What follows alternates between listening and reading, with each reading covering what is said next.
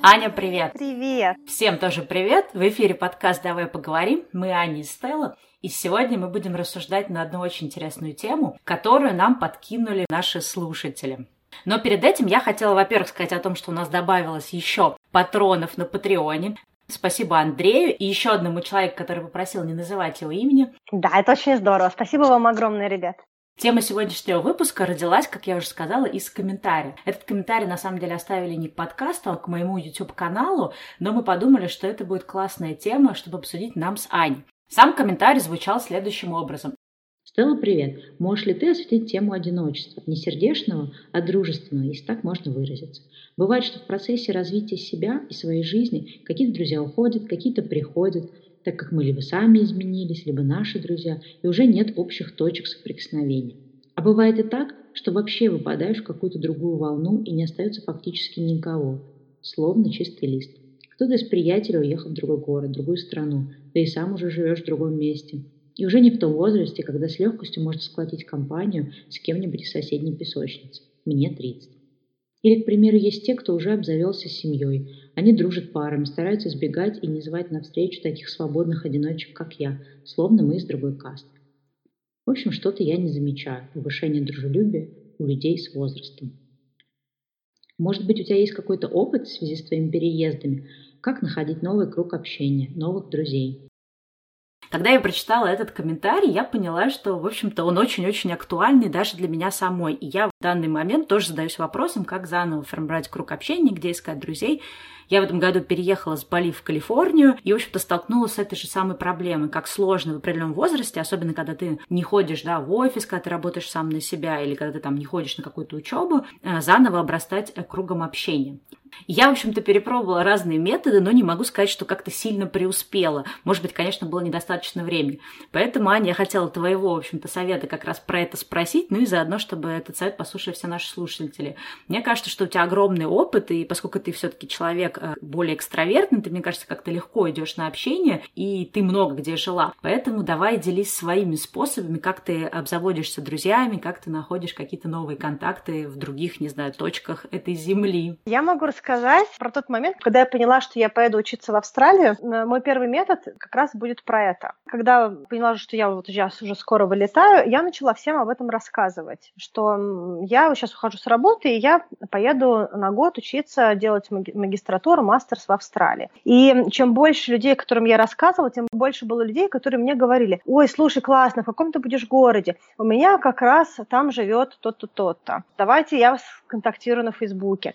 И получилось, что я еще не уехала в Австралию, а у меня уже появились люди, которые живут э, в Сиднее, с которыми меня с кем-то сконтактировали. И этот метод, на самом деле, начиная с того момента и дальше, достаточно щедро для меня работал. К примеру, когда я уехала в свое двухлетнее путешествие, у меня был даже такой забавный момент. Я э, пришла проведать свою соседку, э, она в возрасте, очень приятная женщина. Она говорит, ну, Анечка, ну где ты, что ты? И я вот говорю, что я сейчас поеду в путешествие, сначала в такой город, потом в такой город, и сказала, что я вот буду в Лондоне, и она мне говорит, у меня в Лондоне как раз живет племянница, а, может быть, ты с ней увидишься. Я когда была в Лондоне, мы, мы списались о встрече, и это было очень классное общение. Э, если бы я сейчас жила в Лондоне, я с большим удовольствием бы с ней регулярно общалась. То есть просто рассказывать другим людям о том, что ты куда-то переехал или переедешь, очень сильно усиливает вероятность того, что э, тебя кто-то с кем-то захочет познакомить, потому что у многих людей кто-то где-то живет. Даже если в настоящий момент, когда ты рассказываешь эту историю, человек никого тебе не предложит, так работает сознание, что Э, когда ты рассказал свою историю, ты как будто бы посадил вот такое-то семечко этому человеку, и в следующий раз, когда он будет с кем-то разговаривать, допустим, к примеру, ты живешь в Калифорнии, и вот человек этот про тебя знает, что ты живешь в Калифорнии, и тут он с кем-то разговаривает и говорит, вот у меня сейчас подруга будет переезжать в Калифорнию, и эта девочка, Калифорния, Стелла, а у меня как раз в Калифорнии живет Стелла и прочее. То есть э, у меня было неоднократно, что люди уже постфактум, после разговора мне писали, Ань, слушай, вот тут тоже девочка, она вот туда же едет, где ты сейчас, давай я вас как-то сведу, познакомлю. Но я хотела даже дополнить этот момент. Здесь очень важно, что кто-то может подумать, вот, а у меня никто нигде не живет, да, там, или у меня такого нет широкого круга общения.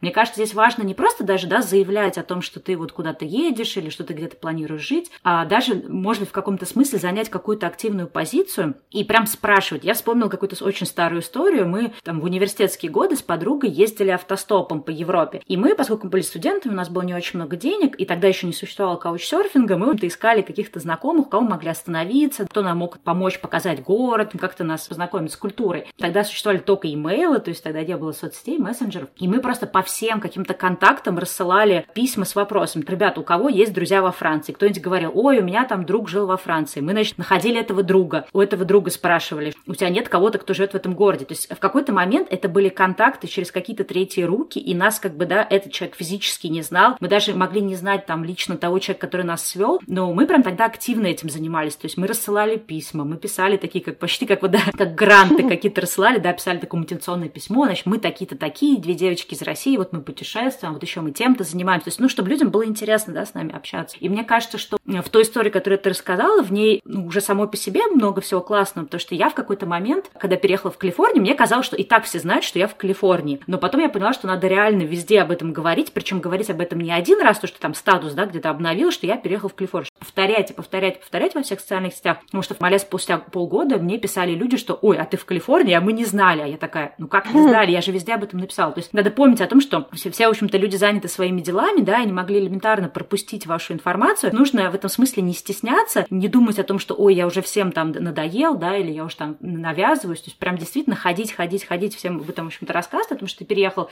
а в каком-то смысле даже прям вот активно искать какие-то контакты, то есть всех своих друзей спросить, ребята, у вас есть хоть кто-то, кто живет вот в этом городе, а может быть вы поспрашиваете своих знакомых. Раньше, кстати, до существования, мне кажется, социальных сетей и интернета, в общем-то, люди так и поступали, то есть они не ждали, да, что как-то информация сама распространится, они прям вот активно искали тех, кто оттуда или кто связан с людьми. Сейчас немножко мы в этом смысле разленились, почему-то считаем, что само как-то, да, информация должна распространяться сама. Но мне кажется, вот такая активная жизненная позиция, она прям очень важна. Стеснения тут, к сожалению, вряд ли будут полезными. Да, кстати, это хороший комментарий по поводу активной позиции. Я э, помню, что когда я начала путешествие, я тоже людям говорила о том, что я вот буду там-то, буду там-то, если у вас кто-то есть, давайте меня знакомьте, я буду только рада пообщаться. В какой-то момент времени люди уже привыкли к тому, что э, я очень легко принимаю вот этот вот формат, и они уже даже не стали меня спрашивать, познакомить тебя с кем-то, не познакомить. Я просто в какой-то момент времени находила, что у меня появляется какой-то групповой чат на, на Фейсбуке, mm-hmm. когда кто-то из моих друзей мне писал, слушайте, девчонки, вы как раз сейчас в одном и том же городе, вы обе классные и веселые, поэтому вот я вас хочу свести. И это было очень клево. с некоторыми людьми мы действительно так пересекались, и это было какое-то ценное для меня общение. А иногда даже магическим образом это бывает через там десятое, пятое колено. И это тоже нужно допускать. То есть если, допустим, человек говорит, что у него а, никого нет, кто мог бы его познакомить, нужно напомнить о том, что у каждого из нас есть какой-то друг или друг друга, который наверняка обладает огромным количеством контактов и может познакомить разных людей с разными людьми. И эта цепочка, она работает просто как-то сумасшедше. Допустим, я два месяца жила в Мельбурне, и меня познакомили дистанционно с другой девочкой, которая, как и я, из Москвы, которая тоже в это время была в Мельбурне. И цепочка контактов, вот я сейчас попытаюсь ее собрать. Меня с этой девочкой из Москвы, и я и она, мы сейчас в Мельбурне, познакомила девочка, которая сама из Хабаровска. Я ее знаю через подружку в Москве, которая знает эту девочку через общую подружку в Уфе. А потом оказалось, что у нас с этой подружкой есть общая подружка, но она нас не познакомила, потому что она даже не знала о том, что мы с ней в этот момент в, в одном городе. Иногда работает более сложная цепочка, чем более простая. И нужно всегда помнить, что даже если вы никого не знаете, скорее всего, кто-то кого-то где-то знает. Поэтому нужно делиться, спрашивать, и наверняка в какой-то момент времени люди сами будут вам подкидывать э, контакты. Да, мне причем кажется, что важно рассказывать. То есть мы часто думаем, что надо рассказывать только друзьям своим, да, но надо просто говорить вообще всем. Вплоть до того, что вы, не знаю, едете в маршрутке, да, или едете, там, летите в самолете, и ваш сосед с вами разговорился, и вы ему просто говорите, а я вот, кстати, в следующем году или в следующем месяце туда-то переезжаю, или я вот только-то переехал приехал сюда-то. Там, кстати, если у вас есть какие-то интересные идеи, там, контакты, что-то еще, то рекомендуйте. Неуверенность, да, или в какую-то свою такую несмелость задвинуть подальше и прям даже незнакомым людям, там, коллегам на работе, потому что ты действительно никогда не знаешь, как какой контакт может выстроиться. Да, ну и люди вообще, на самом деле, многие очень щедро реагируют на какие-то комментарии. Даже вот, допустим, у меня было, что я была на тренинге в Майами, и я просто сказала парню, который преподавал для нас этот тренинг, я ему сказала, что я вообще в Майами толком не видела, для меня Майами это такой пластиковый город, все дела. И он мне сказал, да ты что, мы с женой тебе в субботу сделаем тур. И они приехали, забрали меня из отеля вместе со своим маленьким ребенком, и мы вот вчетвером ездили по Майами, они три часа меня возили по городу, оказалось, что Майами супер больше, чем то, что для себя видела. Было очень интересно. Это к вопросу о том, что не нужно стесняться выкидывать какую-то информацию в мир. Если есть какой-то запрос, просто нужно им делиться. И в отношении друзей он работает так же классно, как во всех остальных вопросах. Говорите, спрашиваете, кто-то вдруг резко может предложить какой-то сценарий. Ну вот у меня получилось, что когда я переехала в Калифорнию, э, я не так активно воспользовалась именно вот этим да, методом, потому что, в общем-то, я первые месяцы, в принципе, не понимала, остаюсь здесь я или я не остаюсь. Плюс как-то получилось, поскольку я приехала к своему партнеру, да, у меня, в общем-то, было желание общаться с ним, у меня не было какой-то потребности в общении. Но в тот момент, когда я уже поняла, что я остаюсь, мне показалось, что как-то уже и так все знают, то уже как-то и не, не актуальный этот метод. Хотя потом, впоследствии, когда я стала чаще постить о том, что я в Калифорнии, меня стали как-то знакомства находить постепенно тоже, да, то есть иногда этот метод тоже требует какого-то долгого времени. Но я хотела рассказать еще про один метод, который лично я, наверное, там, на протяжении всей своей жизни э, считаю таким наиболее эффективным, он лучше всего для меня работал.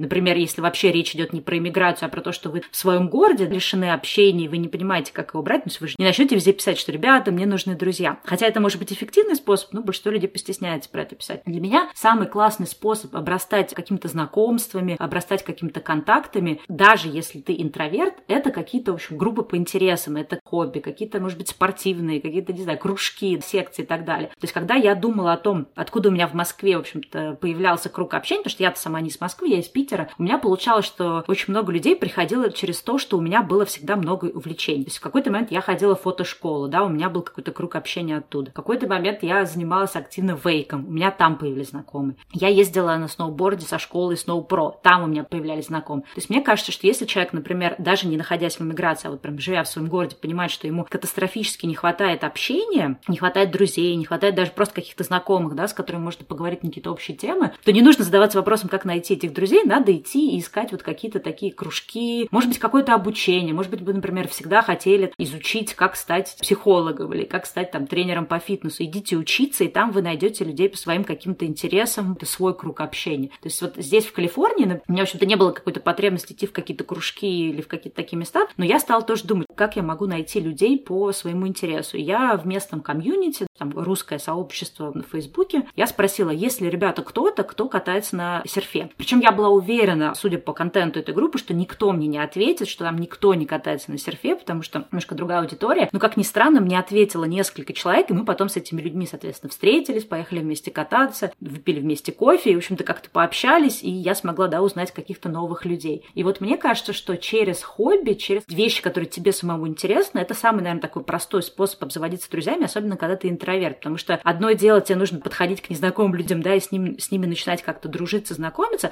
а другое дело, ты просто идешь заниматься своим делом, либо это обучение, либо это секция, там, вся йога, еще что-то. И там постепенно ты одних и тех же людей встречаешь, и тебе уже гораздо проще с ними там заговорить угу. просто на какую-то вот общую тему. Не всегда это даже такие вот э, сообщества или клубы по интересам. Иногда это может быть достаточно дистанционная история, либо дистанционная она может стать на стартовом этапе. Допустим, я пользуюсь, когда я бегаю, приложением Nike Runners Club. И э, в этом приложении есть закладка активности в вашем городе. Даже сейчас, в холодное время года, есть э, различные забеги, которые можно прямо в приложении выбрать. А летом их по несколько в день. Ты можешь практически в своем районе найти э, забег, ну, какой-то, ну, типа вот пятикилометровая пробежка по району из серии ты интересуешься бегом, ты можешь пойти пробежаться с другими людьми. Или, допустим, у меня есть подружка, которая любитель мини-куперов, у нее все машины были мини-купер, и она какое-то время стояла в этом клубе мини, и даже несколько раз этим клубом выезжала в какие-то там поездки, отпуск и прочее. Кстати, про клубы мини прям тебя хочу перебить. Это на самом деле вот машинная тема. А, я не знаю, как вот здесь, например, в Калифорнии или где-то еще, но в России, по крайней мере, в Москве, она была очень такая работающая. В какой-то момент у меня была машина Mazda, и я стояла в клубе маздоводов. Это был такой онлайн-форум, форум, там мало того, что там можно было задать какие-то вопросы, и люди там тебе охотно помогали, отвечали, но там часто совершались какие-то тоже вот такие вот активности. Тем, с которой я участвовала, это вот поездки на сноуборде в Степаново. И это было очень классно, потому что, например, мне хотелось кататься на сноуборде вечером, да, после работы, мы такое в основном позднее вечернее время катались на неделе. Большинство моих друзей, они либо не катались на сноуборде, либо там у них не было машины, чтобы так далеко поехать, или им там не хотелось ехать. Один ты не поедешь, да, там вечером кататься. А так есть какой-то общий сбор, да, кто-то там написал на этом форуме, все собрались, и тебе, в общем-то, не обязательно с этими людьми общаться активно, да, если ты, например, стесняешься общения. Вы, в общем-то, катаетесь вместе. Какая-то общая деятельность, она как-то сближает людей и как-то проще, да, чем просто, когда вы, например, собрались за общим столом с незнакомыми людьми, и вам-то надо о чем-то говорить. Угу. И, и еще, на самом деле, близкая территория к тому, что ты сказала по поводу клуба по интересам. Вот ты сейчас рассказала про то, как вы ездили в Степаново с практически незнакомой тусовкой. Это, в принципе, а, знакомство через случайные события, где есть какие-то новые люди. Вот, допустим, у меня было в Австралии, когда я не жила там, а приехала уже навестить друзей, меня подружка пригласила на такой вот, то, что называется gallery hopping, когда несколько человек собираются и ходят из одной галереи в другую, смотрят на картины или какие-то инсталляции, пьют вино и едят крекеры там и что-то еще, да, и наслаждаются этим арт-пространством. Я из этих э, десяти человек знала только одного человека, мою подругу. Но пока я несколько часов ходила из одной галереи в другую, я успела поболтать с разными людьми. Кто-то хотел общаться, кто-то не хотел общаться. С кем-то у нас были точки соприкосновения, с кем-то прям совсем не было. Но в конце этого вечера было два человека, с которыми я хорошо э, законтачила, менялась с ними телефонами, и с одной из этих девочек, допустим, мы потом ходили в хайкинг, э, много трейлов разных прошли, прям очень много времени провели. Поэтому такие вот случайные события, как твои поездки в Степаново, они на самом деле тоже отличный источник э, того, чтобы расширить органически круг общения. Да, еще, кстати, я хотела такой момент сказать, я не знаю, может быть, это только для меня так существует. В какой-то момент, мне кажется, люди зацикливаются на том, чтобы вот именно найти каких-то близких друзей, э, чтобы там обзавестись одной-двумя подругами. Но вот, например, я вспоминаю какие-то вот истории поездками в Степаново, да, с ребятами из клуба. У меня не было цели с кем-то из них прям, знаешь, там как-то очень сильно подружиться. То есть мне, в принципе, хватало, да, как бы моих близких друзей. Мне нужна была именно компания для конкретных вещей. Знаю, что эти ребята за пределами вот этих поездок, они там встречались, ходили вместе в какие-то кафе, ресторан, еще куда-то. А иногда, да, нам как людям, нам важно не только иметь э, круг близких друзей, да, с которыми ты можешь там задушевно о чем-то пообщаться, но иметь просто такой широкий круг знакомств, да, с которыми угу. ты, в общем, делаешь какие-то вещи. И нужно это тоже немножко разделять, что иногда нужно иметь просто там большой круг общения людей, с которыми ты можешь делать какие-то вещи, не обязательно прям близко дружиться. И это и то, и другое важно, и то, и другое, в общем-то, хорошо. А вторая вещь, вот не всегда нужно иметь конечной целью найти близкого друга. Иногда это просто ради общения, ради расширения расширение вот этого круга общения, не расширение какого-то кругозора, того, чтобы видеть разных людей. Во-первых, потому что не факт, что прям обязательно каждый из этих людей совпадет с тобой по интересам, но еще тоже так часто бывает, что ты через этого человека можешь в дальнейшем да, кого-то встретить. Когда у тебя конечная цель найти близкого друга, то ты будешь больше разочаровываться. Ты будешь думать, ну вот, я вот это, вот это сделал, не нашел близкого друга. Там вот это, это сделал, да, не нашел близкого друга. Значит, надо перестать пытаться. Надо как-то научить себя получать удовольствие в процессе, да, поиска. То есть просто от самого даже общения пусть оно не всегда глубокое, пусть оно какое-то такое вот больше а приятели, да, просто знакомые, но это тоже, мне кажется, важно для людей, для того, чтобы ты не чувствовал себя одиноким, да, что у тебя там нет никакого Ну да, особенно, мне кажется, это характерно для людей очень структурных, потому что структурные люди, они очень часто руководствуются форматом процесс-результат. Когда у тебя такой подход к выстраиванию дружбы, то ты э, стараешься каждого, э, то, что называется, закрыть, да, знаешь, как это в продажах говорят, закрыть сделку. Потому что вот ты каждого человека, который приходит в твою жизнь, ты пытаешься его сразу сделать «поздравляю, теперь ты мой друг». На самом деле, когда вот так общаться с человеком, люди тоже чувствуют, что есть какая-то нагрузка дополнительная. Мне мне тоже там один приятель рассказывал, что э, когда он знакомился в новой стране с разными людьми, были люди, которые сразу пытались с ним кучу всего сорганизовать, разные планы построить, какие-то дела, а он вообще еще не до конца понял, хочет он с ними общаться или нет. И его очень сильно это напрягало, и он говорил, что, блин, я прям взял дистанцию. Потому что когда ты чувствуешь, что человек тебя взял в оборот, а ты еще, в общем-то, не понял, какой формат, это э, людей отталкивает, даже тех людей, которые гипотетически могут быть в течение времени очень хорошими друзьями. Вот, поэтому это очень хороший совет, на самом деле, просто не воспринимать это как то, что каждый человек должен стать другом и просто общение ради общения. Вдобавок к твоей истории, знаешь, что я еще вспомнила по поводу каких-то контактов и общения? У меня было такое, что я, когда начала путешествовать э, по миру, я вспомнила о том, что очень много людей, которых я знаю и с которыми мне когда-то было очень прикольно общаться, они сейчас живут как раз в тех странах, в которых я нахожусь, ну, ну или собираюсь находиться. И, я начала с ними контактировать. То есть это не совсем такой холодный контакт. А мы общались, мы есть друг у друга в социальных сетях, я знала, где они находятся, но я с ними э, не так активно поддерживала связь. Когда я начала с ними переписываться, договариваться о встрече, на самом деле из этого каждый раз выходили очень классные моменты. Допустим, а, мы с друзьями были в Гонконге несколько лет назад, и я знала, что одна моя бывшая коллега, с которой мне всегда очень было прикольно общаться, она сейчас в Гонконге а, работает э, последние там пару лет. И я ей написала, сказала, что мы тоже сейчас в Гонконге, не знаю, если у тебя будет время и желание, давай встретимся. Это было очень классно, потому что она нам показала Гонконг, а, мы очень хорошо провели время, она нас даже пригласила в гости, и мне показалось, что ей было очень душевно от этого, потому что, ну, видимо, все равно тоже есть определенная нехватка каких-то людей, которые, ну, как бы знаешь уже. И нам было очень классно. Вот этот вот момент тоже, я к чему его сказала, что иногда, если не приходят какие-то новые люди в ваше общение, возможно, имеет смысл свяжить старое общение, потому что если кто-то когда-то вас вообще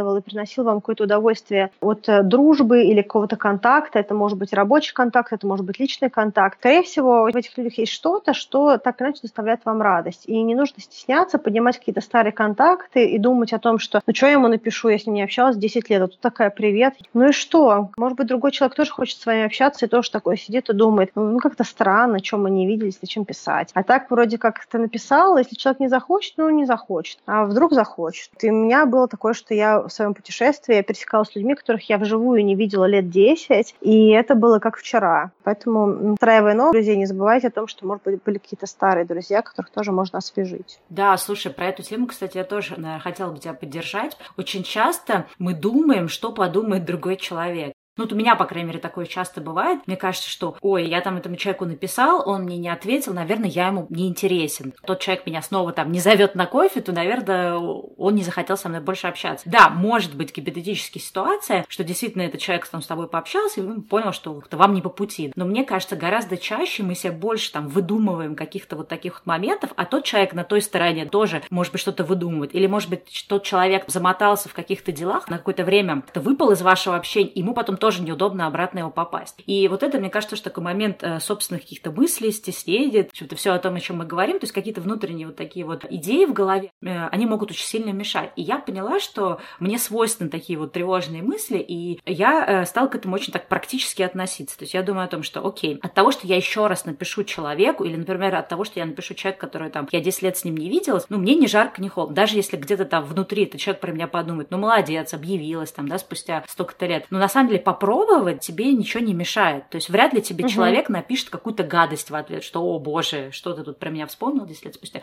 Скорее всего, либо он вообще не ответит, да, либо он, наоборот, будет рад. И я вот заметила, например, если вот об обратную, да, по себе, тоже такой момент, да, когда мне пишут люди какие-то, с которыми я там давно не виделась, или какие-то там просто там знакомые знакомых, или они, например, почему-то обо мне знают, да, там через мой там блог были блогеры, через что-то, а я о них не знаю. И вот они так, э, даже там аккуратненько мне пишут, такие, ну вот не знаю, ответишь ты, не ответишь нам, но тем не менее. И эти люди, да, наверное, там думают, ой, ну, наверное, она никогда не ответит, потому что она вот нас не знает и так далее. Но мне, например, очень часто приятно с такими людьми общаться, потому что неважно там, какой высоты блогер, да, или большого полета или небольшого, тебе все равно, ну, если ты адекватный человек, тебе все равно хочется общаться с людьми, которые, да, там тебя слушают, читают, потому что тебе интересно, э, что это за люди. Во-вторых, тебе, в принципе, становится понятно, что, скорее всего, вы с этими э, людьми на одной волне, да. Я, например, всегда очень так позитивно воспринимаю по крайней мере, сейчас на Бали это было в меньшей степени, потому что очень много народу писало, и у меня был какой-то такой период затворничества, но сейчас, например, в Калифорнии, да, когда мне люди пишут, что вот, там мы читаем там твой блог, или мы там как-то вот так вот тебя знаем, или от тебя слышали, давай там встречаться на кофе, я очень позитивно на это реагирую. И параллельно я думаю о том, сколько человек, например, может быть, хотели бы, да, мне написать, но они постеснялись, подумали, ну что мы там будем писать, ну мы же не знакомы и так далее. Потому что я призываю всех, и себя, кстати, в первую очередь, не стоять у самой себя как-то барьером на пути, в общем-то, возможно, возможного общения. Если, например, вам какой-то человек интересен, написать. Единственное, что если, например, вам не ответил человек, да, не всегда это воспринимать как что-то такое, что, ой, наверное, он там... Я просто вот по себе, например, могу сказать, что я могу иногда там не заметить какое-то письмо или там, ну, то, что много, да, всяких писем приходит или какой-то комментарий куда-то там где-то оставили в Инстаграме. Я бывает, что я там спустя два месяца случайно его обнаружила, такая, ой, наверное, уже слишком поздно отвечать. Я хочу сказать о том, что э, не всегда то, что человек тебе не отвечает, является э,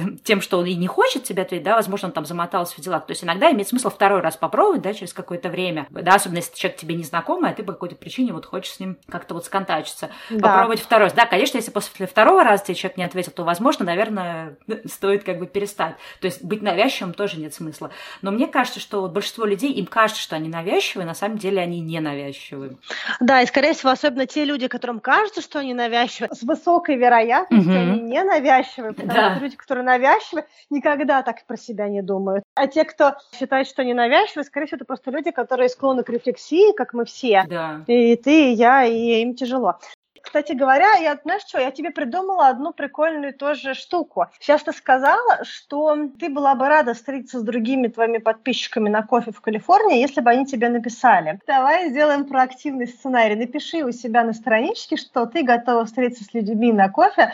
Я на самом деле об этом писала, и мне даже одна девочка написала, которая прям живет рядом, рядом. На самом деле писала несколько человек, но потом как бы люди сами как-то куда-то пропадали. Вот, кстати, если вы вдруг слушаете сейчас, и вы пропали почему-то, или вам показалось, что я может, вам там что-то не ответил, пишите снова, это ваш шанс. Угу. Ну, у меня тоже был определенный период затворничества, который, мне кажется, с Бали сюда перетянулся, но сейчас я чувствую, что я прям жажду общения, я думаю, что я сейчас буду заново, в общем-то, все какие-то инициировать контакт. Я, на самом деле, этот метод делала, и э, какое-то количество людей мне написало, с которыми мы все еще планируем встретиться, то есть там две девочки писали, которые там, давай-давай встретимся, и мы все как-то договариваемся об этом. То есть, в принципе, это такой работающий метод. Второй тоже история была прикольная, когда я приезжала в Москву последний раз, мне одна девочка написала, типа, а будешь ли ты делать какой-то сбор подписчиков? Я, я ответила, что я не хочу прям какой-то сбор-сбор делать, потому что обычно это не очень эффективно получается. Но, в общем-то, если кому-то интересно со мной встретиться, я готова. И я написала там в комментариях или где-то там, я уж не помню, что, ребята, типа, если вы тоже так же заинтересованы, напишите мне в личку, мы устроим. И в итоге, поскольку это все было как-то так вот между строк, да, то есть я не анонсировала это официально, нашлось э, там шесть внимательных а девочек, из которых четыре потом смогли прийти, мы там встретились в кафе, очень, кстати, очень душевно посидели. Что я, честно говоря, не люблю вот эти большие, да, большие сборища. Э, я пробовала на Бали один раз сделать большое сборище, в итоге все собрались за большим столом, соответственно, не было возможности как-то, знаешь, взаимодействовать всем. В итоге все просто общались друг с дружкой, а я общалась с тем, кто сидел справа и слева от меня. Мне нравится больше, там, ну, когда не больше четырех человек, да, потому что тогда вы можете действительно иметь какой-то общий диалог. Кстати говоря, есть еще два сценария, как привлекать друзей, каким образом знакомиться с новыми людьми. Я хочу их тоже сейчас предложить в ту тему, в которую ты рассказала.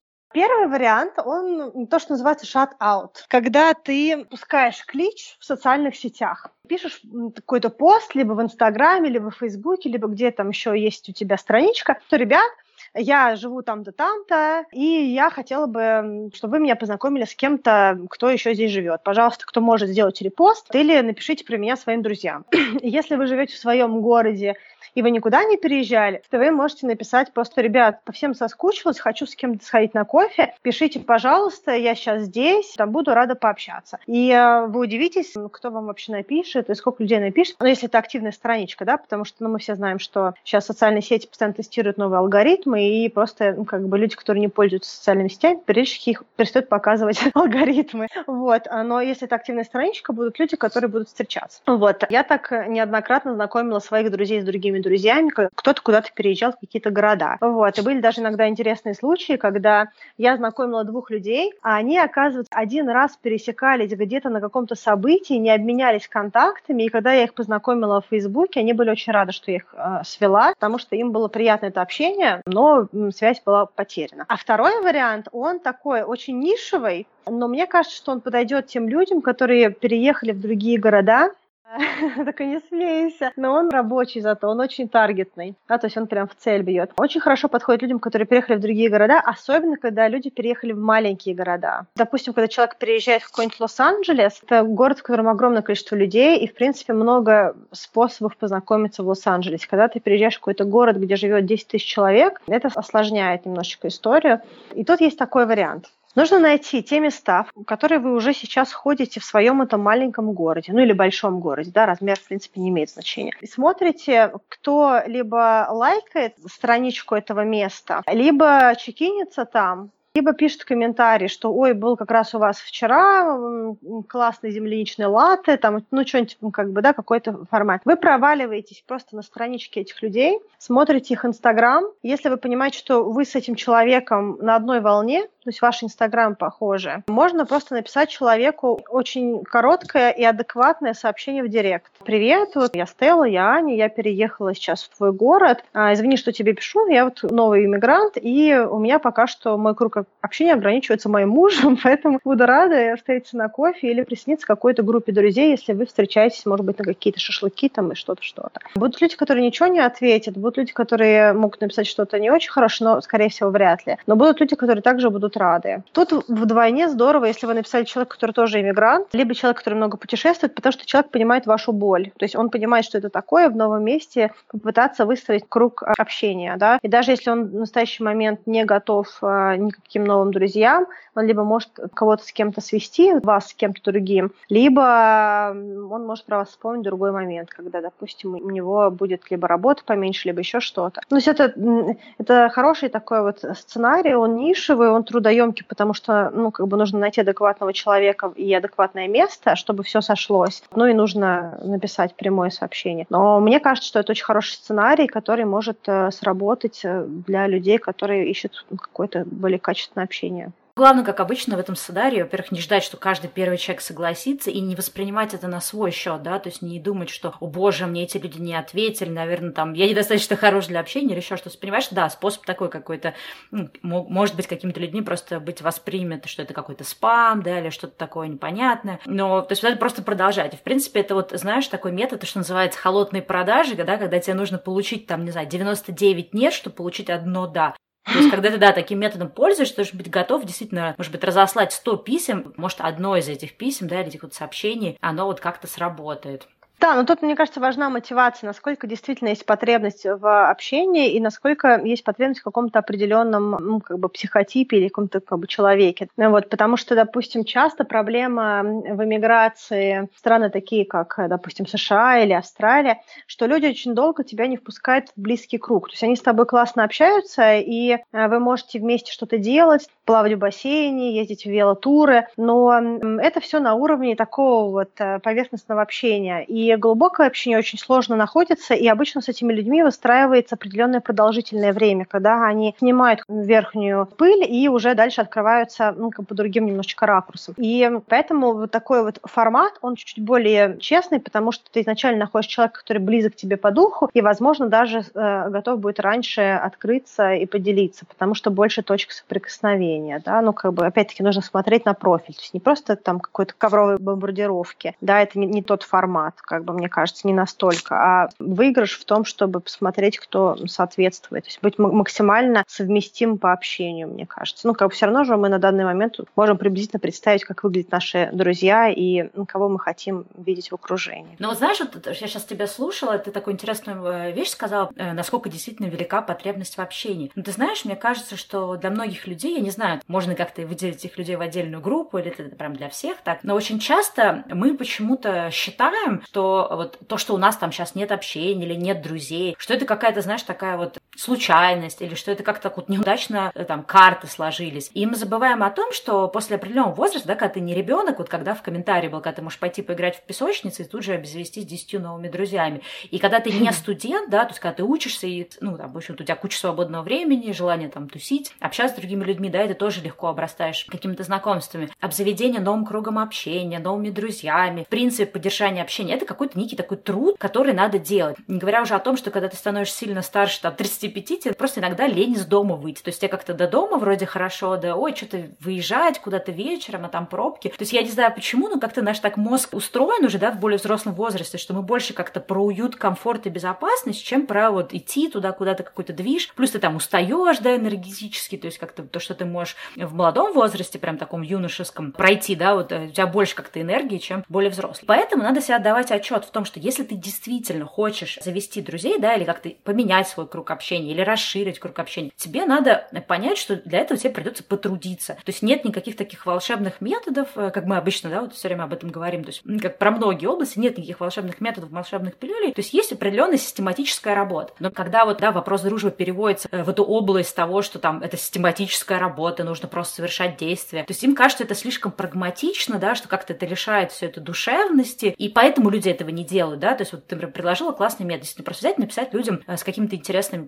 профилями, может, если они даже не живут в твоем городе, а просто им написать, возможно, эти люди тоже, как бы, у них недостаток общения, и они, и они будут рады вашему письму. Но вот почему-то мы как-то не любим, когда вот так все получается практично, мы любим, когда это все так просто, знаешь, единороги, облака, не знаю, радуги, и все как-то само сложилось, да, как в детстве. И вот я хотела рассказать о том, что когда я для себя, например, поняла, что если я хочу расширять свой круг общения, то мне надо прям конкретно что-то делать на эту тему. Мы с тобой про это, кстати, говорили до того, как мы начали записывать подкаст, да, когда мы обсуждали всякие разные вопросы. Ты сказал классную вещь, что, в общем-то, поиск друзей в какой-то момент становится как поиск работы. То есть э, ты должен потратить определенное количество времени и усилий и прям каких-то конкретных действий, да, чтобы прийти к результату. То есть когда ты ищешь работу, ты же не думаешь, что сидя на диване к тебе само придет общение. Или, например, что ты просто, ходя мимо каких-то офисов компании, оттуда выбежит HR-менеджер, схватит тебя за руку и приведет на работу. То есть этого не ждешь. Ты понимаешь, что как бы сильно тебе не нравилось ходить на интервью, тебе надо ходить на интервью. Как бы сильно тебе не нравилось сидеть и тупо рассылать там свое резюме в какие-то компании, тебе все равно надо это делать. Как бы сильно тебя не разочаровывало то, что ты там пошел в одно место на интервью, второе, а тебя туда не взяли, сюда. То есть это ничего о тебе не говорит, да, тебе все равно нужно продолжать, пока ты не найдешь ту компанию, с которой, в общем, вы сольетесь в экстазе, и они возьмут тебя на работу. Хотела пару слов сказать про то, что ты сказала, потому что, может быть, разные люди, которые нас слушают, они из разных городов, у них разная история поиска работы. Ну, допустим, вот я и Стелла, мы фактически построили нашу карьеру в корпорациях и много лет проработали именно в корпорациях. Те люди, которые работают в крупных международных компаниях, они знают, что если ты на данный момент уже какой-то высококвалифицированный сотрудник, скорее всего, тебе, чтобы перейти из одной компании в другую, ты закладываешь обычно 3-6 месяцев на поиск новой работы.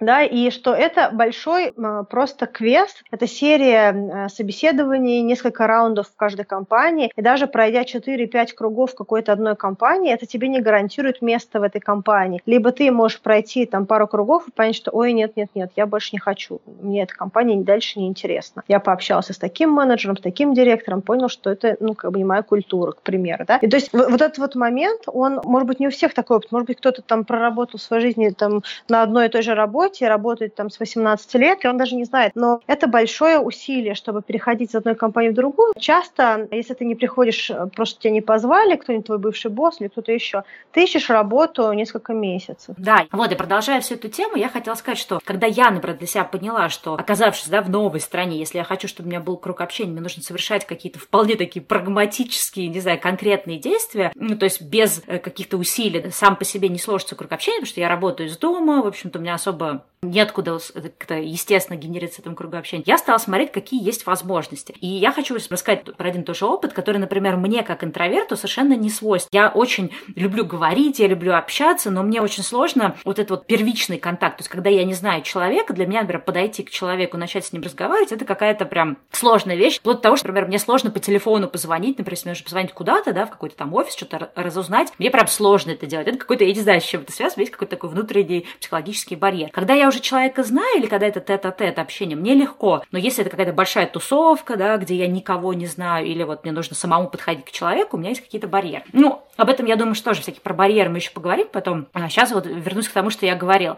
Мне все это сложно делать, да, какие-то такие вещи, но я понимаю, что делать их надо, иначе, в общем, откуда возьмется общение. И я стала, в общем, думать, какие есть способы вот здесь, конкретно в Калифорнии, находить общение. И случайно узнала про одно приложение. Работает оно по принципу Тиндера, но это для того, чтобы искать друзей. То есть ты ищешь не какие-то там сексуальные контакты и партнеров, ты именно вот ищешь какой-то контакт для общения. Соответственно, точно так же в этом приложении регистрируешься, заполняешь свой профиль, пишешь о том, кто ты, что. И точно так же, как в Тиндере, ты, в общем, свайпишь людей налево-направо, то есть ты смотришь профиль, смотришь, какие они фотографии подгрузили, и ты, в принципе, можешь потому, например, какие фотографии человек выбирает, да, про себя э, выложить, там, по-моему, 6 можно фотографий, ты понимаешь, какой тип. То есть, если там, например, каждая фотография, просто человек сидит в кафе с бокалом вина или чашкой кофе, то ты понимаешь, что, наверное, у этого человека нет каких-то особых хобби интересов, потому что если у него есть хобби интересы, соответственно, люди их выкладывают, да, я там выложила какие-то свои серфовые фотки, выложила фотку с собакой, ты понимаешь, что, окей, если человек выложил фотографию с собакой, наверное, он собаковод, соответственно, вы можете как-то сконтачиться на фоне там, да. Я тебя разочарую, но я хочу тебе сказать, что есть куча людей, которые вообще так сложно и системно не подходят ни к чему. Здесь, э, нет, а здесь человеку не нужно подходить системно. Но, ну, знаешь, например, ты листаешь какие-то профили, ты видишь там у девочки, да, в профиле написано, я, типа, люблю тусовки, алкашечку and my bitches. И, и дальше у нее все фотки, там, где она в супер там, размазанном макияже, в каком-то ночном клубе,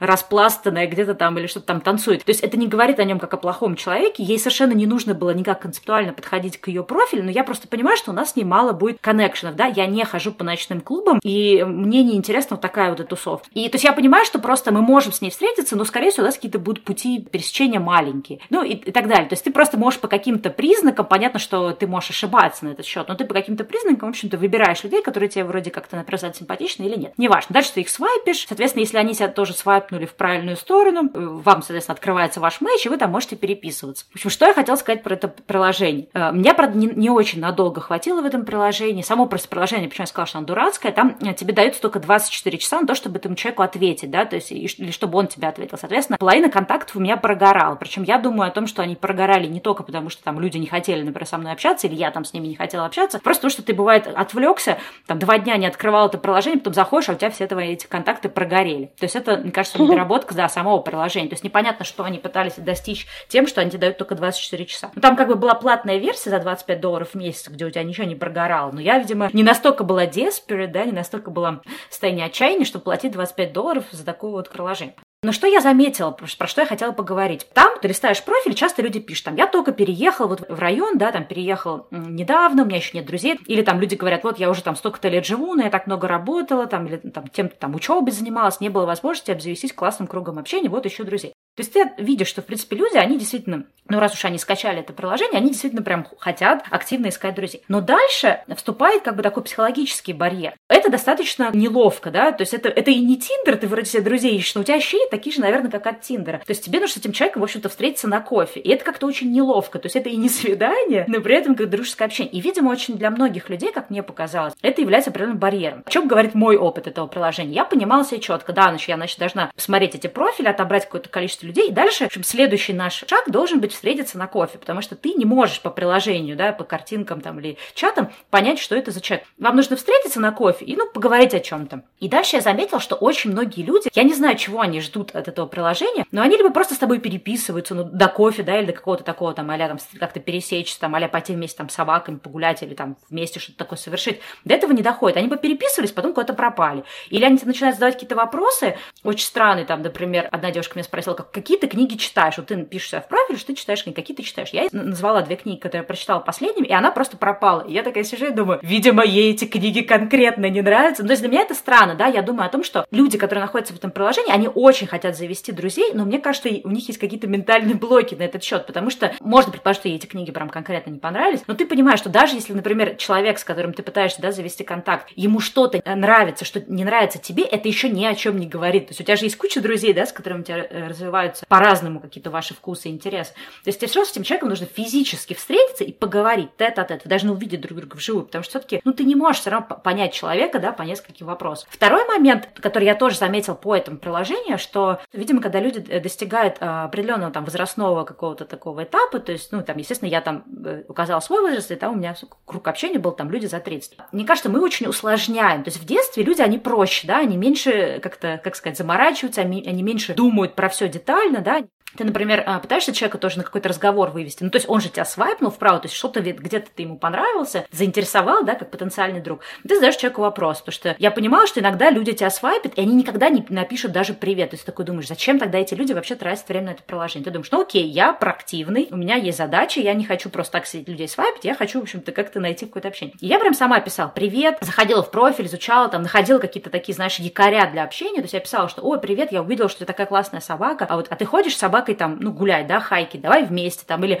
а, а какой породы у тебя собака, там, или, ну, что задавал каким-то вопросом, чтобы человек, ну, как ты знаешь, вот, э, как это по-английски, да, break ice, то есть разбить вот этот лед, потому что я понимаю, что человеку на том конце провода, ему тоже неловко, как и мне, и надо просто вот идти вперед. И человек э, на твои вопросы отвечает очень односложно, то есть он такой, собака такой-то породы, точка. И ты такой, блин, надо придумать следующий вопрос. Ты задаешь ему следующий вопрос, он опять отвечает односложно. И ты в этот момент думаешь, он там просто стесняется, он не понимает, что общение требует неких усилий, что ему тоже с своей стороны нужно как-то, ну, поскольку это, да, мы оба незнакомых человека, задавать мне какие-то вопросы, чтобы общение куда-то вышло. Либо тупо просто сказать, слушай, давай пойдем пить кофе, и там, в общем, все выясним про собак. Либо, может, я человеку неинтересно, но он из вежливости продолжает отвечать. У меня сложилось ощущение, что люди не совсем понимают, как вообще этим приложением пользоваться, и про то, что нужно просто проявлять какую-то проактивность, иначе это все просто бессмысленно. Я тебе хочу сказать, что вот из тех 30 или 40 человек, с которыми я попереписывалась, ни с одним из них у меня не дошло дело, да, вот пойти там выпить кофе, поговорить. В какой-то момент у меня уже такой думаю, господи, что со мной не так? Может, их пугает то, что я там русский иммигрант? Может, их смущает то, что я там написала, да, что я там блогер, дауншифтер и так далее? Может, там все, ну, все-таки я живу рядом с, э, с Кремниевой долиной, что все такие серьезные, знаешь, они все работают в компаниях. Может быть, в их глазах я какой-то там хиппи, какой-то, да, там лоботряс, какой-то бездельник, то есть им я в этом смысле не интересно. Вот для меня осталось это вопросом, но я никого из этих людей не смогла, что называется, развести на пойти выпить кофе, и поэтому немножко у меня случилось какое-то такое разочарование. То есть какой смысл я трачу кучу времени, усилий, общаясь с людьми виртуально, но эти люди не хотят развиртуализироваться. Мне, например, виртуальное общение не нужно. Я с большим успехом лучше потрачу это время на общение в мессенджере своими настоящими друзьями, чем сидеть там, переписываться в чатике с какой-то неведомой американской женщиной, ну даже там обязательно американская, может сказать, перуанская, там, испанская, как угодно, да, там люди из разных стран мира. Но потом это общение не выходит в реальную жизнь. Я чувствую твою энергию по поводу этого приложения. Слушай, тут, мне кажется, очень много нюансов. Как я со своей стороны твою историю это вижу. Первый вообще минус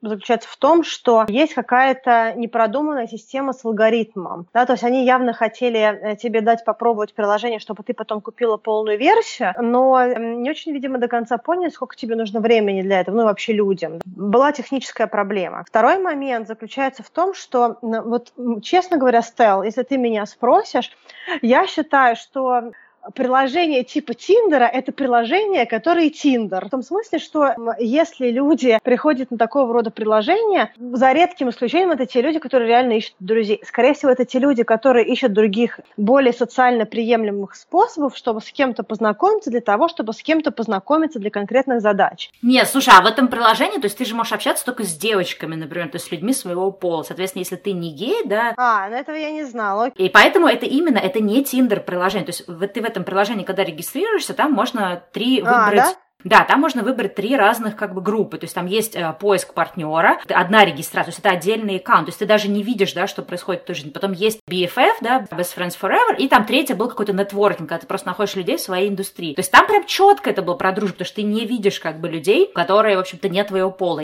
это мне сказал, я его поставила, но когда я была в Непале, там не было ни одного человека. Ну, это новое приложение. Слушай, ну давай на самом деле скажем название приложения, потому что я думаю, что, может быть, это не сработало для меня или для вот этого региона, где я нахожусь, может, сработать для кого-то другого, потому что я все равно считаю, что когда ты ищешь друзей, все методы хороши. Приложение называется Bumble. Это какое-то новое, относительно новое, я так понимаю, недавнее приложение. И, как я сказала, там есть разные степени регистрации. Вот я выбирала, которую BFF. Угу. Ну, я, я не знаю. Я не думаю, что проблема реально в конкретных книгах или в чем-то еще. Мне кажется, тут очень подходишь тоже очень конкретно. Я думаю, что многие люди вообще так не подходят. И часть э, всяких таких онлайн-площадок на общение, оно либо такое очень поверхностное, либо э, люди там просто что-то другое там для себя ищут. Нет, я с тобой согласна. Моя как бы история, да, была больше не о том, что там работает, не работает конкретное приложение, скорее такой урок э, для меня и для других людей о том, что э, мы очень часто хотим завести друзей, но мы не понимаем, что нужно приложить определенную силу. Люди просто не понимают, что ты можешь сколько угодно сидеть в этом приложении, но пока ты конкретно не преодолеешь свои какие-то страхи, свою какую-то неуверенность, свою какую-то интровертность, что угодно, и не просто скажешь человеку, пойдем вместе пить кофе. То есть с тобой ничего не случится от того, что ты пошел пить кофе. Даже если, например, тебе человек этот вообще не понравится, ты всегда можешь сказать, слушай, у меня есть только там 15-20 минут времени, и все, да, сори, я там, мне нужно бежать, я вспомнил. Просто у людей страхи, понимаешь, они настолько велики, что они, может, хотят друзей, но они почему-то думают, что кто-то эти страхи снимет рукой. Ну, надо просто, на самом деле, вопреки этим страхам или каким-то, да, вот этим моментам идти. Вот моя история такая была об этом. Слушай, знаешь, вот мне один раз мой друг сказал вообще по другой истории, когда я там какой-то проект думала, он мне сказал такую фразу, ты гораздо ярче, интереснее в живом общении, в реальном, чем в э, дискретном каком-то формате, да, либо там, там я думала про Телеграм, либо какие-то mm-hmm. там вещи, да, то есть в каком-то более живом общении. Я к чему это? Я вообще не знаю, как общаться вот в такого рода площадках онлайн с кем-либо. Для меня не работают никакие эти площадки. Во-первых, я теряю сама, вот честно могу тебе сказать, как экстерн экстраверт, я теряю интерес на онлайн общение приблизительно через полторы минуты. Все. Слушай, ну поэтому, слушай, ну я же поэтому и говорила, да, что нужно все это выводить к походу совместному в кофе. Да, поэтому я считаю, что если ты вообще решил такой формат завести, то общение так должно строиться. Вот я вообще не стала никому отвечать на вопросы, какие книги ты читаешь, какую музыку ты слушаешь. Я думаю, что нужно писать из серии, слушай, я вообще не люблю переписки, если ты в моем городе, давай просто попьем кофе. Потому что вот для меня это боль и страдания с кем-то развивать с незнакомым человеком какую-то тему в чате. Причем я не знаю, почему, когда появилась только Аська, когда мы были супер маленькие, тогда только вообще, в принципе, мне кажется, появился интернет в России. Mm-hmm. И как-то были люди, которые тебя добавляли в Аськи, причем на, на момент развития интернета там было много нормальных, адекватных людей. Ну да. И, и ты мог спокойно с кем-то попереписываться. С людьми. Потому что это были пионеры интернета, люди, которые такие продвинутые. Пионеры интернета, да. Это было аж прикольно, как бы, да, какой-то тебе постучался, такой привет, привет. А сейчас, когда тебе кто-то стучится, сразу его так забанил, забанил, забанил. И я помню, что мне как-то было прикольно общаться вот по Аське, но я не знаю, сейчас, а, может быть, темп жизни не изменился, еще что-то. Для меня это очень все сложно, медленно и долго. Поэтому если я в какой-то а, представленной ситуации, где мне нужно с кем-то пойти куда-то попить кофе или пообщаться из онлайна в офлайн, для меня это работает только если я конкретно пишу, слушай, я не люблю переписываться, давай пить кофе. Если я это не написала, скорее всего, на пятой строчке общение стухает. Слушай, Аня, ты меня только что вдохновила. Ты прям меня вдохновила заново поставить этот бампл. Не, слушай, слушай, реально, я просто подумала о том, что я хочу его поставить, и прям вот, вот то, что ты сейчас сказала, это самое важное. То есть, наверное, я сама была виновата в том результате, который я получила, потому что люди там, знаешь, мяли, что называется, одно место, и я тоже продолжала, да, со своей стороны тоже его номинать.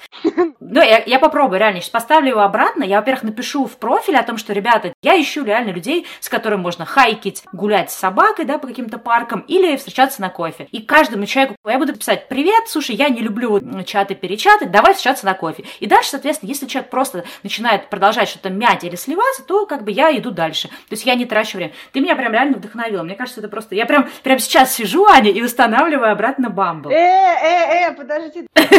Шучу. Слушай, а погоди, подожди, а я еще хотела тебя спросить, помнишь, ты мне одно время, когда вот э, в мою эту пору неудачного опыта с Бамблом, ты мне еще советовал другое приложение, Shaper или как-то, помнишь? Э, ты сама им пользовалась? Расскажи. Слушай, оно, оно называется шейпер. Я думаю, что его никто не найдет под названием шейпер. Нужно искать слово шапор. Я долго, кстати, не могла его тогда найти. Разработчики как-то не до конца продумали вот этот вот момент. Ну, слушай, я, как уже сказала, на мне не работают никакие онлайн-площадки. Приложение в виде шейпера я приблизительно тоже попользовалась пару-тройку раз. Это приложение для тех, кто ищет бизнес-контакты. Приложение для выстраивания профессионального социального круга. Угу. Я пару раз с кем-то попереписывалась, но у меня, вот, Стел, честно говоря, mm-hmm. сложилось впечатление, что меня там клеили. Да ладно.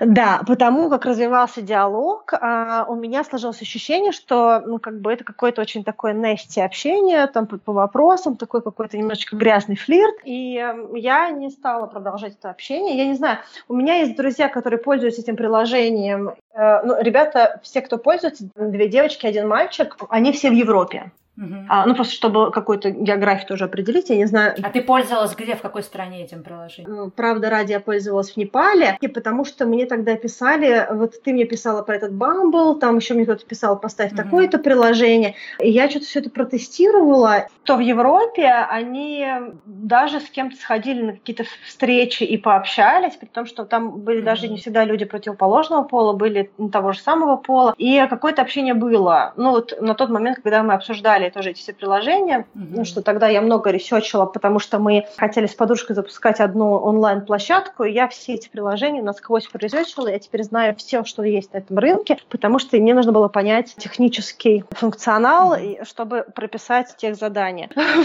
Но для меня эти все площадки, они неинтересные, вот правда. Но я говорю, я экстраверт, я очень классно, как мне кажется, интересно могу общаться вживую, а, ну или вот как бы в каком-то формате аудио, мыслью, да, но вот мне кажется, что вот этот вот э, чат-формат это просто не мое. Ну, слушай, знаешь, я еще про этот чат-формат хотела такой тоже сказать, что просто мне в тот момент не повезло, да, или, может, я там как-то, ну, сама неудачно действовала.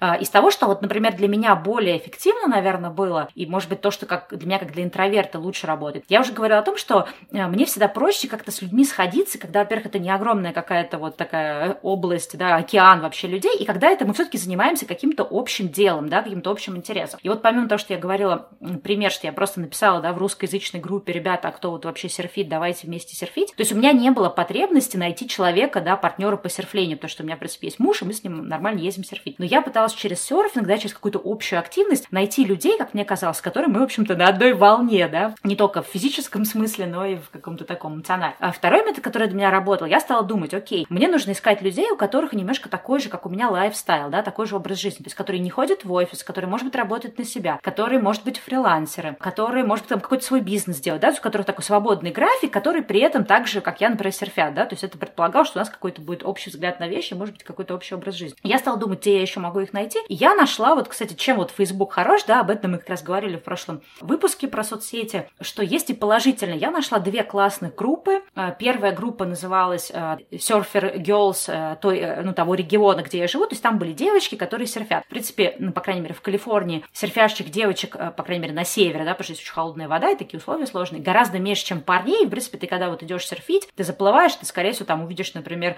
там 10-20 максимум процентов будут девочки, там 80-90 процентов будут парни. Поэтому девчонок много, и с одной стороны это плохо, а с другой стороны это скорее плюс, потому что у них э, больше желания как-то объединяться, да, у девчонок. И, соответственно, была вот эта группа, где девчонки там, они обсуждали какие-то моменты, как прогрессировать в серфинге, там, то, как делать, у кого какие доски. И прям там люди устраивали какие-то метапы по поводу серфинга. Например, ребята, там, я завтра еду там в 7 утра на такой-то пляж серфить, присоединяйтесь, кто хочет. То есть, если тебе нужно общение, ты, в общем-то, можешь тоже таким образом его найти. А второй пример, там а, была такая группа, она, по-моему, создана в Англии, но в какой-то момент стала а, международной. Это девочки, которые серфят и одновременно занимаются каким-то своим бизнесом. То есть, такие, знаешь, серферы и предприниматели. И тоже, соответственно, этих людей объединяет то, что они все серфят, то есть для них там серфинг, океан — это большая часть их жизни, но при этом они пытаются жить как бы немножко другой жизнью, создать какое-то свое такое хобби или увлечение, э, из, из этого сделать какой-то свой бизнес-проект, пускай не огромный, да, и они там что-то продают. Соответственно, там люди обсуждают также какие-то вопросы продвижения своего бизнеса. Но я не могу сказать, что это супер активная группа, но что-то такое есть. Там люди делятся, рассказывают о своих проектах, да, то есть таким образом ты можешь и клиентов все найти. Может быть, ты гипотетически даже можешь каких-то единомышленников, партнеров найти. Это тоже, да, такая виртуальная часть, потому что, мне кажется, интровертам всегда проще вот э, виртуально, да, как-то заходить тоже на общение, чем лично. Но это тоже такие вот интересные способы на моей практике вот это было более эффективно для меня, например, в Калифорнии, чем вот это вот приложение Bumble. Вот что я хотела рассказать. А, да, но вот э, если продолжать какой-то вот такой формат поиска друзей онлайн, я могу тоже тебе предложить еще один вариант. Он для меня работал несколько раз, и даже у нас с тобой тоже работал. Сейчас расскажу.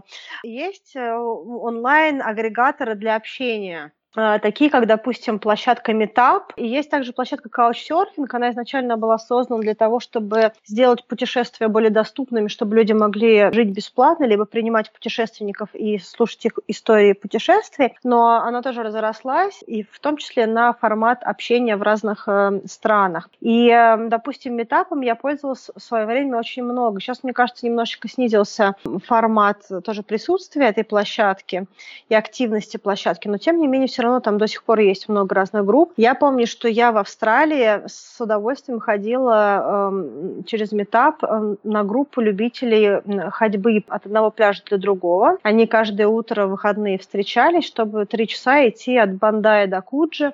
И там собиралось 20-30 человек, и вот шли вдоль океана, там были такие вот э, скалы и прочее, очень красивая территория. От одного пляжа до другого мы ходили, а потом был бранч. В Нью-Йорке я э, сходила тоже на метап, один раз тоже очень забавный, был какой-то клуб любителей бани. Я посмотрела, что сегодня такое есть за активность, просто по датам, ну, в том месте, где я есть, я тогда была на Манхэттене, и мне выпал такой вот поход в русско-турецкую баню. А я, в принципе, очень люблю такие всякие штуки. я написала ребятам, сказала, слушайте, если я вообще, на самом деле, не, не местная, но если я к вам присоединюсь, да, нет, они говорят, да, вообще отлично. И я пришла, и очень здорово посидела, там было 3-4 человека, и мы с ними очень классно пообщались, и один парень, который был тоже со мной на этом метапе, оказалось, что он, как и я, фуди, очень большой любитель разведывать разные рестораны, mm-hmm. пробовать новые вкусы, искать новые сочетания необычные. И он мне предложил такой формат, это было, наверное, лет пять mm-hmm. назад. Он мне говорит, хорошо, пока ты в Нью-Йорке, давай сделаем с тобой такую игру. Каждый раз, когда ты проголодаешься в каком-то районе города, ты мне пишешь свое местонахождение, а я тебе высылаю э, список мест, куда тебе стоит пойти и зачем. И вот я ходила действительно по городу, и вот я когда-то приходила, чувствовала, что что-то хочу. Я писала, слушай, я вот хотела бы какой-нибудь там снэк или там кофе или еще что-то. Он говорит, вот есть раз, два, три, четыре места, которые здесь есть. И я шла в это место, это были всегда очень классные места, прям mm-hmm. душевные, такие уютные, как я люблю.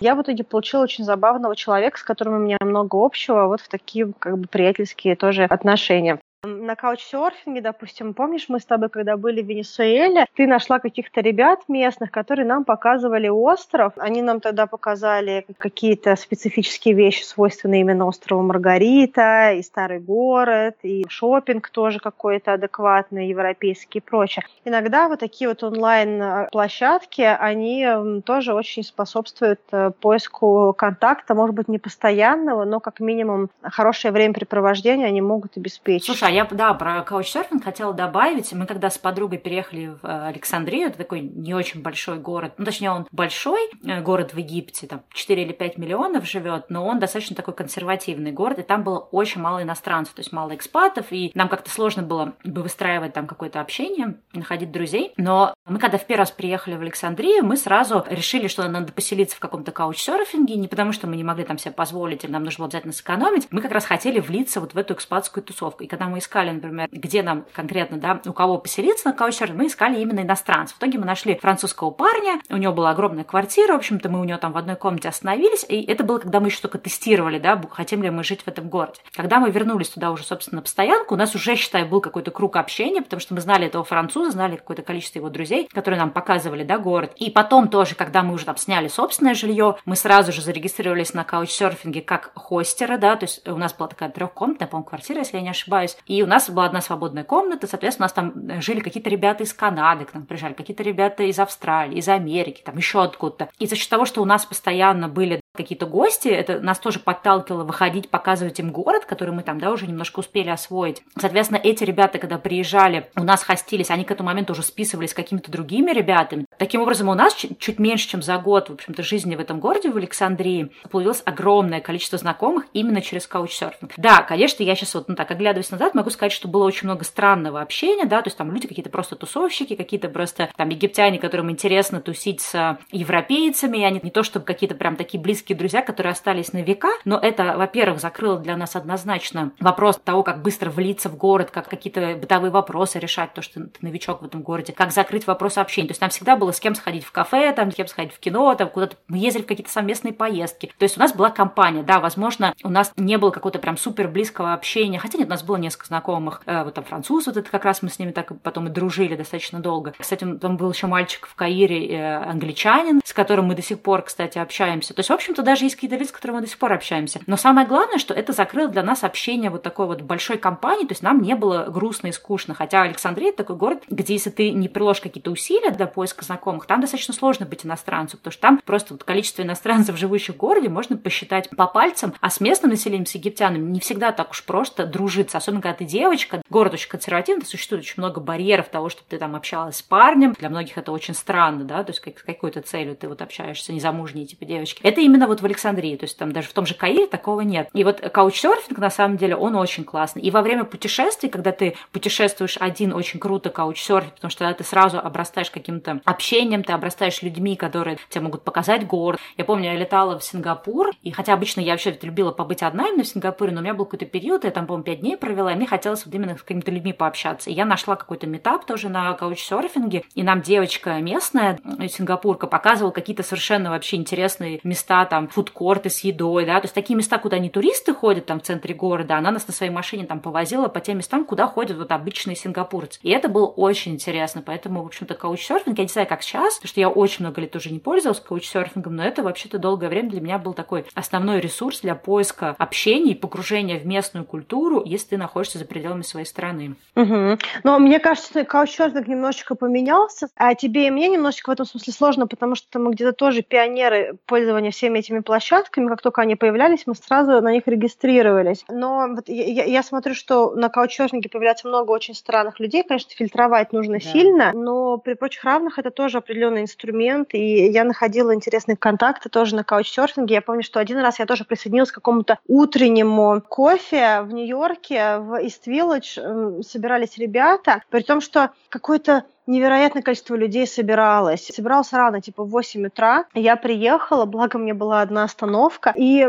сидела на самом деле всего два человека, два парня, один из Японии, а второй парень который писал какую-то часть своей докторской работы. Он врач, может быть, даже не докторской, но какое-то вот это повышение квалификации работы. И он делал э, эту вещь в Америке. И мы втроем очень классно посидели, пообщались. Потом этот парень из Японии, он ушел, он какой-то паркурщик, очень интересный парень. И он вообще вообще пришел на эту встречу в беговой одежде, потому что он утром бегает какое-то количество километров, и он пришел на завтрак, прибежал, mm-hmm. да, то есть он закончил пробежку свою в кафе. И он сказал, что все, что-то мне пора идти домой переодеваться, и он ушел. Мы с этим парнем из Италии, с доктором пошли гулять, и к нам еще присоединилась девочка, которая опоздала на встречу из Голландии. И я помню, что вот я как раз с ними двумя, потом еще, наверное, неделю почти каждый день общалась, и мы столько всего сделали вместе веселого и прикольного. Это было очень душевное общение. Вот, мне тогда повезло как раз с этими контактами. Это был каучсерфинг. Слушай, ну я хотела еще такой тоже немножко другой, в общем, аспект обсудить. Искать общение, искать друзей, э, расширять круг общения. Я уже немножко вот коснулась этой идеи, что э, зачастую, когда ты ищешь новое общение, это как вот такие холодные продажи, да, 99 нет, и потом одно да. И когда ты э, это в себе поймешь, то есть когда ты поймешь, что не каждый человек, с которым ты где-то пересекся, обязательно должен стать твоим близким другом или войти в твой круг общения, это нормально, что люди как-то где-то пересекаются, и только часть из них в твоей жизни остается. Соответственно, когда ты это понимаешь, понимаешь, ты понимаешь, что для того, чтобы найти энное количество близких друзей, тебе нужно через себя пропустить какое-то огромное количество людей. То есть, если ты очень закрыт к общению, ну, у тебя в жизни не появляется новых людей, то, в принципе, неудивительно, что у тебя как бы, да, и, и каких-то людей не остается надолго. И вот тут я тоже хотела такие вот несколько моментов сказать. Ты в самом начале, мне кажется, говорила, да, о том, что попробуйте как-то восстановить какие-то старые контакты. Помнишь, ты такое, да, говорила? Да, да. И я вот вспомнила, кстати, сейчас тоже несколько вот историй о том, что когда я была, например, э, на Филиппинах, мне написала девочка, которую я абсолютно не помнила к тому моменту, но она мне написала, что, слушай, привет, мы с тобой вместе учились в Финеке, ты меня, может быть, помнишь, может, не помнишь. Я вот сейчас тоже нахожусь на Филиппинах, э, а, ну, она прилетела одна учиться кайтсерфингу, давай пересечемся. И вот я сейчас думаю, вот, например, когда, когда она это мне сообщение писала, то есть, в принципе, ее могло в любой момент что угодно остановить, да, она могла подумать, ну, что я буду ей писать, а вдруг она меня не помнит, да вдруг, может, ей вообще не, там не интересно, может, у нее там свой круг общения. Но она как-то не постеснялась, да, просто мне это написала. Э, к этому моменту там все мои друзья уже разъехались, я оставалась одна на Филиппинах, и мне хотелось, да, какое-то тоже такого продолжения общения. И я прям, на самом деле, была супер рада ее письму. И вот когда я думаю о том, насколько вообще эта ситуация могла не случиться, если бы она просто бы, да, решила бы, как сказать, overthink, то есть просто бы подумала бы, да ну, наверное, она не ответит, да ну, она меня не помнит, неинтересно. И вот это тоже вопрос о том, что надо восстановить общение, потому что вот мы часто говорим о том, что, ой, там, друзья из моей жизни уходят, да, у нас там пути разошлись, у нас там какие-то разные взгляды на жизнь, и, ну и так далее. И такое действительно бывает. Но что я заметила, что еще, да, вот это, ну не, не только про эту историю, которую я сказала, вообще по жизни, что бывает, что наши пути расходятся, но потом сходятся снова. То есть, понимаешь, вот, например, мы с тобой, да, очень активно общались, когда обе работали в корпорациях, то есть, естественно, мы там, ну, одно время были коллегами, потом, в общем-то, мы перестали быть коллегами, стали просто друзьями, но потом, когда, например, я там куда-то уехала, ты куда-то уехала, да, мы в своих каких-то путешествиях были, мы уже как бы меньше общались, то есть мы, естественно, мы поддерживали общение, но не так активно. Но представим бы, сложилась бы такая у нас с тобой ситуация, что мы просто, ну, в какой-то момент просто бы выпали, да, из жизни друг друга. И мы могли в этот момент подумать, то есть я, например, могла подумать, ну что вот мне там с Аней общаться, она там работает в корпорациях, да, то есть у нас как бы разные, да, у нас там разные подходы, она, небось, не примет мой подход, что я вот тут уволилась и вообще не пойми, чем занимаюсь, на Бали живу, ну, как многие, да, думают. То есть я бы, например, думала, ну, о чем мне там с ней восстанавливать контакт? А может быть, оказаться, что тот человек, с которым вы, например, уже перестали общаться, в этот момент совершил какие-то свои жизненные этапы и пришел к тому же моменту, где вы находитесь. Поэтому иногда иногда, да, ты можешь с человеком реконнектиться, и у вас снова начнется дружба. У меня вот про это как раз была такая история. У меня была очень близкая подруга в университете, и мы с ней там дружили. Мы даже одно время, в общем-то, жили в одном доме, в одной квартире, точнее. Мы прям очень близко общались. Потом мы обе переехали в Москву из Питера. Ну, мы не вместе переехали, по отдельности. В какой-то момент мы там сконтачили, стали снимать вместе квартиру. То все у нас было классно, а потом в какой-то момент из-за там какой-то бытовой истории с квартирой мы очень сильно разругались, и, в общем, некрасивый был конфликт, и мы с ней перестали общаться. То есть вообще прям напрочь. И э, спустя много лет, когда я уже оказалась на Бали, мне пишет наша общая знакомая, что говорит, слушай, а ты знаешь, что вот такая-то девочка, она сейчас на Бали. Соответственно, мой ход мысли. Мы ужасно с ней разругались. Причем к тому моменту мне показалось, что у нас там пути разошлись, что у нас настолько разные взгляды на жизнь и на все, что у нас нет ничего общего. Но что нет смысла, да, этот контакт восстанавливать. Я долго ходила, такая сомневалась, такая, ну а что я ей напишу? Ну, как бы, мне кажется, что она там, во-первых, в обиде на меня, во-вторых, у нас нет ничего общего. Но я все-таки как-то решила быть более здравым человеком в этой ситуации и решила ей написать. В итоге мы встретились, и итог истории о том, что мы супер сдружились, то есть она на тот период, это был мой какой-то там первый или второй год на Бали, мне как раз э, было круто, что у меня был какой-то человек там близкий, да, потому что мы с ней так долго до этого дружили, что мы, в общем-то, быстро достаточно как-то э, э, реконнектнулись, да, быстро очень восстановили наше общение. И вот сейчас, даже спустя вот очень-очень много лет, да, сколько же там, 7 лет прошло, она сейчас живет снова в Москве, я живу вообще в Калифорнии, и мы до сих пор общаемся, и каждый раз, когда я прилетаю в Москву, мы обязательно встречаемся. У нас восстановилось общение, хотя в тот момент, да, когда мы с ней там разругались после университетское время, мне казалось, что наши пути уж настолько разошлись, что ничего и никогда нас не может свести вместе. И вот это тоже такой вот очень важный посыл, наверное, который я бы хотела сказать, что если у вас прям совсем не получается завестись новыми контактами, там не работают никакие вот эти кружки, секции, метапы, не знаю, группы по интересам, вспомните всех ваших друзей и просто с ними встретитесь. Даже, во-первых, просто это очень приятно встречать своих старых друзей. Даже если вы во время этой встречи поймете, что ну вы вообще люди из разных планет, разных плоскостей, это все равно очень классно встречаться с своими старыми друзьями, особенно чем старше ты становишься, тем больше ты начинаешь как-то почему-то ценить именно вот эти старые какие-то знакомства. А самое главное, э, что я хочу сказать, и мы, кстати, с тобой, Аня, это обсуждали, но, по-моему, еще до записи подкаста, что ты можешь через этих людей встретить кого-то еще. Я, например, вот когда долго думала о том, экстраверт я, интроверт, почему там у меня сейчас мало общения, всегда ли у меня в жизни мало было общения, я вдруг поняла, что на самом деле, когда я жила в Москве, у меня был очень широкий круг общения, но самое особенное, да, такое вот важное про это общение, что я любила людей объединять. То есть я могла создать какую-то вечеринку у себя дома и пригласить совершенно людей из разных областей, и потом эти люди дружили. Да. Там многие из тех, да, вот многие из моих друзей, которых я встречала в разных каких-то кусках своей жизни, я их познакомила между собой, и сейчас они дружат. То есть получается, что даже я могу с ними, с этими людьми уже не общаться так активно, да, мы просто были знакомыми, но эти люди между собой перезнакомились. Я, кстати, хочу, чтобы ты рассказала ту историю, которую ты мне тоже вот рассказывала. Да, да, подкаст. И вот это тоже важный момент. Сейчас я вот скажу, и потом уже наконец-то отдам тебе микрофон. История о том, что мы часто думаем, что ну вот что толком с этими людьми встретимся, да, они нам не интересны. Но ты никогда не знаешь, как ты через этого человека можешь выйти на какое-то совершенно новое общение. Или, может быть, через там пару, да, вот таких вот цепочек ты можешь выйти. И вот если вот понимать это с этой точки зрения, у тебя будет больше мотивации просто, в принципе, встречаться с людьми, даже если ты интроверт, да, как я, больше вкладываться сил в общение и взаимодействие с людьми, потому что ты не знаешь, где и как, и кто тебя приведет к какой-то новой дружбе, даже, может, какой-то новому твоему хобби, интересу, какой-то, да, даже бизнес-оппортюнити какой-то новый может привести. Вот. Ну все, я все сказала, говори теперь свою историю. Молодец. Слушай, ну да, у меня была забавная очень история. А, когда-то 15 лет назад мой тогда бойфренд, он познакомил меня со своей подружкой детства. Они дружили, потому что их дружили мамы. Сейчас, вот спустя 15 лет, я уже не с этим парнем, они тоже между собой практически не общаются, да, может быть, там раз в год обмениваются какими-то там поздравлениями с днем рождения и прочее. А мы с ней стали очень близкими подругами, понятно, что у всех свои там тоже свой ритм, своя жизнь. Там я ее очень люблю, она меня очень любит. Она прям такой близкий мой друг. Хотя парня самого нет ни в ее жизни, ни в моей жизни, в такой полноценной составляющей, но мы друг у друга есть. Ну вот. И мне кажется, это очень тоже интересно. Аня, подожди, я думала, что другую историю расскажешь, так что теперь ты, считай, две должна рассказать. А, ну хорошо. Поняла, какую историю ты имеешь в виду. Был момент, когда я была в Майами в командировке. У меня была, получается, неделя командировки, и неделя я брала еще отпуск. И э, когда моя другая подружка узнала о том, что я в Майами, она свела меня со своей хорошей давней подружкой и сказала, что вам нужно встретиться и пообщаться. И мы встретились, классная девчонка. Несколько дней мы тоже с ней общались в Майами, а потом я познакомила ее э, с моей подругой, моя бывшая коллега, которая жила в Майами. И я уехала, я провела в Майами всего две недели, а они сдружились и до сих пор общаются, вот, стали такими хорошими тоже близкими подружками. Мне кажется, что это всегда очень здорово. То есть мы не до конца понимаем, как э, взаимодействуют вообще люди в природе. И это вот еще раз к вопросу о том, что не стоит загадывать на будущее, кто какую роль э, должен сыграть в нашей жизни. Иногда нам кажется, что человек в нашей жизни навсегда, он потом уходит незаметно и э, как бы незаметно уходит навсегда.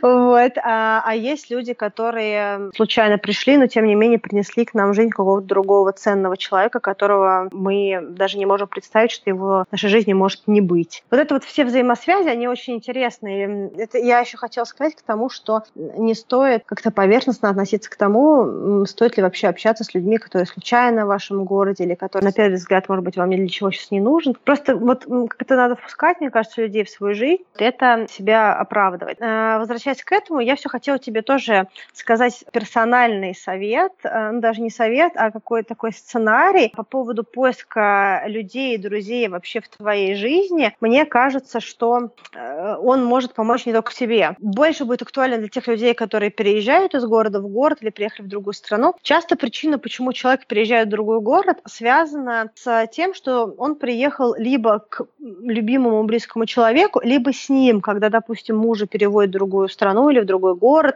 и вот ты едешь с ним или с бойфрендом и прочее. И если вот у девушки в этот момент э, нет э, круга общения какого-то сформированного в этом городе, то не стоит забывать, что ее бойфренд, если он всю жизнь жил или какое-то время жил в этом городе, у него-то есть круг общения, а если он ходит на работу, у него еще есть круг общения рабочий. И тут такой совет для поиска друзей. Во-первых, попросить бойфренда, чтобы он приглашал периодически своих друзей со своими девушками девушками в гости, чтобы там ты или вот другая девушка могли контактировать с девушками друзей бойфренда, либо самими друзьями бойфренда, да, просто чтобы расширять круг общения, потому что, возможно, один человек приведет другого человека, второй приведет третьего, и фактически у тебя через уже существующий теплый контакт будут выстраиваться постепенно новые тоже люди в жизни. А если э, бойфренд или муж переехал вместе с тобой в этот город, то нужно также пригласить коллег, потому что все равно он же с кем-то общается на работе, там обменивается парой слов и прочее. Нет ничего такого в том, чтобы пригласить коллег прийти на какой-нибудь там ужин или на новоселье или еще на что-то. Причем желательно, чтобы это не был такой вот пир, да, когда все сидят за одним столом, а вот лучше, чтобы это был какой-нибудь фуршет, когда еда расставлена, но люди могут перемещаться по пространству, чтобы можно было с разными людьми поговорить. Общаться вот в таком тоже ключе. И я, на самом деле, в Австралии видела, как э,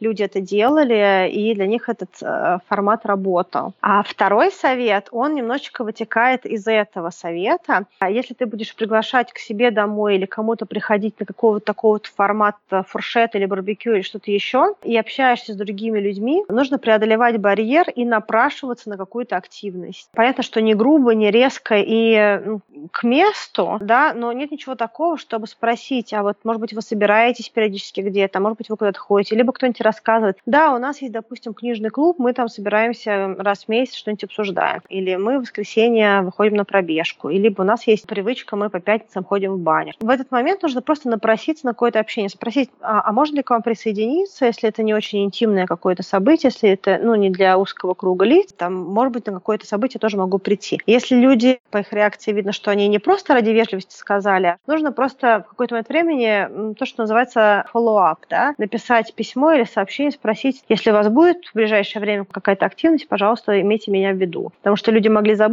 но если ты напишешь повторно, в этом нет ничего такого прям ужасного спросить. Может быть, какие-то будут события, на которые тебя будут звать. Я так делала, кстати говоря, неоднократно, более чем в одной стране. Я старалась это делать максимально тактично, чтобы у человека была возможность сказать мне нет, потому что никто не хочет, чтобы их прижимали к стене в таком ну, формате. Да. Но при этом, на самом деле, я могу сказать, что очень много людей, которые спокойно и легко приглашают на какие-то события, особенно если это события, где много людей. Да, так меня приглашали на какие-то вечеринки, на барбекю в Австралии. Были другие тоже там в Америке тоже. Я спрашивала, можно ли присоединиться, и выходила тоже в какие-то поездки с какими-то людьми, там на какой-то хайкинг и прочее. Люди активно, на самом деле, соглашаются на нового человека в компании. Mm-hmm. Ну, не, не все, не всегда, но часто это не, небольшая проблема.